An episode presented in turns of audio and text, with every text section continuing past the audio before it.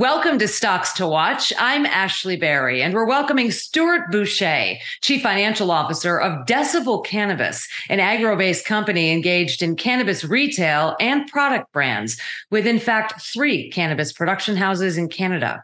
Decibel Cannabis is listed on the TSXV as DB and the OTCQB as DBCCF. Welcome to the show, Stuart. Thanks for joining us here on Stocks to Watch. Thanks for having me. So having risen through the ranks, you've now attained a national market share of 7.2% in Canada, placing it second in the country's highly competitive cannabis market. That's fantastic. This demonstrates a very strong competitive edge you have, translating into impressive financial returns, which we'll, of course, discuss shortly. So your infused pre-rolls have disrupted the cannabis market, outperforming more heavily capitalized rivals. So how are you able to achieve that disruption, and how do you plan to sustain your competitive advantage considering this fierce rivalry? Yeah, it's a great question. We start with focusing on the consumer and ultimately what products can elevate their experience. We constantly focus on R&D and innovation of not only our existing products, but new products we believe we can bring to market over time.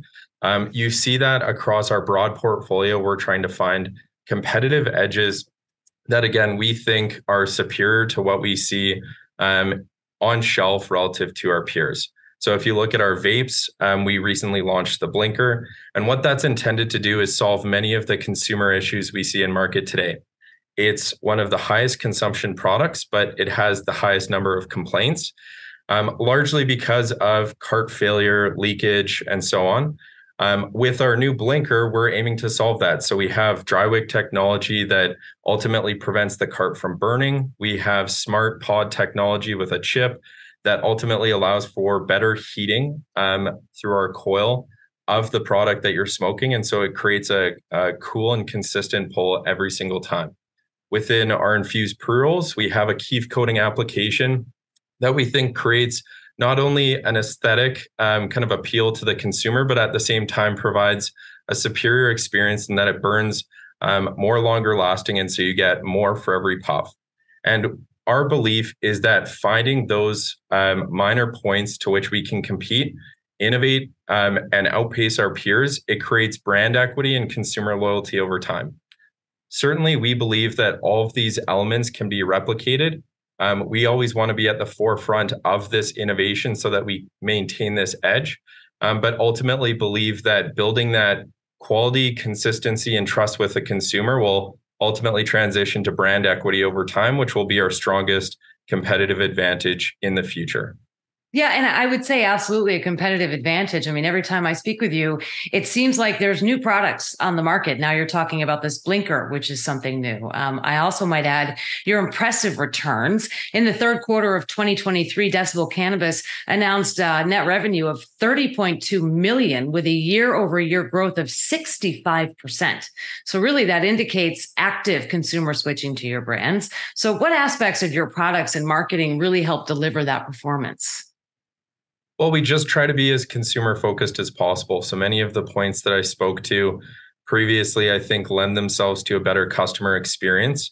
We try to be great partners, not only with our customers, but also with various parts of our supply chain, whether that be the provincial distributors or retailers, so that we're making our products as broadly available on shelf. And we're able to communicate points of differentiation with a strong sales team, customer and retailer education, and conveyance of many of those attributes through our marketing materials. We're core believers that consumers strive for quality at a reasonable price. And so in every angle of the business, we're trying to provide that and make sure that it's loudly heard by all parties engaged. And speaking of a strong team, I also understand that you're supporting the job market. You've had to hire temporary employees to meet the increasing market demand. How are you adjusting your capacity to deal with this growing demand while still reducing costs? Yeah, it's been a pretty incredible ramp. I believe right now we're just over 400 employees. How we think about scaling our business is a bit contrary to what we see in the broader industry. So we always think about creating demand first, and ultimately being able to do that in an effective manner where we have limited capital investment. As we innovate. We ensure that consumers are purchasing our product. We're starting to see that demand grow. We then look to invest around those products with automation, with higher capacity equipment. Ultimately, these things that help us service market demand in a more effective manner, while at the same time improving our profitability and trying to pass savings along to the customer. So I believe that as we kind of hit our Q3 target, we're in a position where we've since then expanded our capacity dramatically, at the same time improved consistency and quality across our key product lines. And I believe that supports a tremendous amount of growth ahead as we look to 24 with a number of new innovative products we're bringing to market, as well as hopefully a new brand. More products. How exciting. So what projections do you have in terms of revenue and free cash flow for 2024 and beyond? So we don't provide public guidance on revenue or cash flow, but there's a few tidbits I think you can get from our communications publicly. And I think the first is it's still a very exciting future for Decibel. We have a tremendous amount of growth avenues, and I think it relates back first to domestic Canada. We have a long-term target of 200 million. There's no timeline communicated to that, but we think well within reach, given we're around 120 million on a run rate basis today. That's with a highly concentrated brand portfolio. And when we look to other competitors, when we look to other industries that will over time be analogous to cannabis, we see much broader brand portfolio, both in terms of audience that we're targeting, as well as different price points. And so as we look to 24, we're going to be introducing new brands, new products that we think cater to consumers that we don't currently reach today. At the same time, we're expanding our distribution. So we're relatively concentrated in BC, Alberta, Saskatchewan, and Ontario. So we believe other provinces we can now get into with expanded capacity and gain market share relatively quick. And at the same time, we're turning our attention to international markets, whether it be overseas or in the US, where we believe we have great high quality products that consumers are looking for. We have operational expertise and competitive advantages that we think position us well for entry.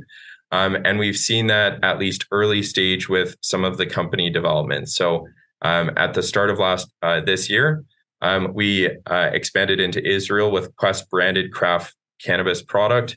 We've signed an agreement with 4C Labs out of the UK, and we're looking towards Germany and Australia as additional markets to expand into, while at the same time taking a very early stage review of the US market and determining whether there's states that we view as attractive entry points. So I think that culminates in a very attractive growth outlook that will support double-digit revenue growth as well as cash flow over the next few years.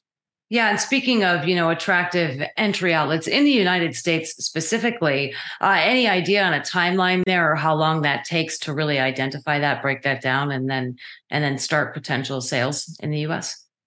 I think it's early stage at this point, and we're still reviewing a number of alternatives. That being said, we view our position as highly attractive for an entry. We have infused technology where we're able to produce at the lowest cost and do it in a highly scalable fashion. We produce over 2 million infused pre-rolls on a monthly basis, and it's a hyper complex product to manufacture because you're taking, frankly, an input that is inconsistent and trying to put it through an automation machine that requires consistency in inputs. And so through those capabilities we've developed within Canada, we believe that lends itself for an aggressive entry point. And at the same time gives us a serious advantage over many of the players in the space today. So whether that be through M&A, a joint venture, or organic investments is to be determined, but we still want to make sure that's in our line of sight and something we're looking aggressively towards. And finally, Stuart, let's talk about your stock. Despite this tough market from the summer through the fall, your stock has been rising. So perhaps you can give us three reasons why this upside wave will continue and why Decibel Cannabis is a robust investment opportunity right now.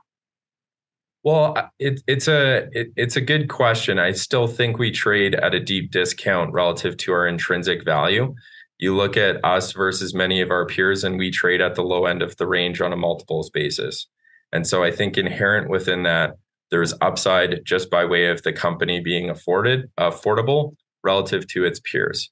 On top of that, we've always been long-term believers in fundamentals driving share price performance over time. And we, as Decibel, are one of the fastest growing licensed producers within the Canadian landscape. We have a number of catalysts ahead that will continue to drive further revenue growth as well as cash flow growth, which is critical during this period of time. And that affords us in the future tremendous opportunity as we start to see global legal cannabis come to the forefront, and those with cash flow and additional business lines to be able to support that expansion will be able to capture that opportunity, whereas others may not. And so we think Decibel is best positioned to do so, amongst the other things that I think are great catalysts to support share price appreciation over the long term. Great. Now, Stuart, I have to ask, what excites you the most? A lot of the folks that are watching are, budding investors, and, I think there are a lot of Gen Zs and millennials, you being young yourself, what excites you most about not only your company, but where it's going? The thing that excites me the most is we have tangible products we're bringing to market that excite consumers. And there's nothing more rewarding than being able to create an innovative product that is ultimately delivering a better experience, and be able to hear back from our customers how much they like the product or how much they like the flavor and how it's improved upon what they've seen in market before. So I always look towards our product innovation and pipeline as the kind of excitement around the company and the things we look forward to seeing in market and ultimately how they perform. I love that. Commitment to customer satisfaction. Stuart Boucher, Chief Financial Officer of Decibel Cannabis. Thank you so much for joining us here on Stocks to Watch. And we look forward to watching your stock in 2024. Thanks again, Stuart. Thanks, Ashley.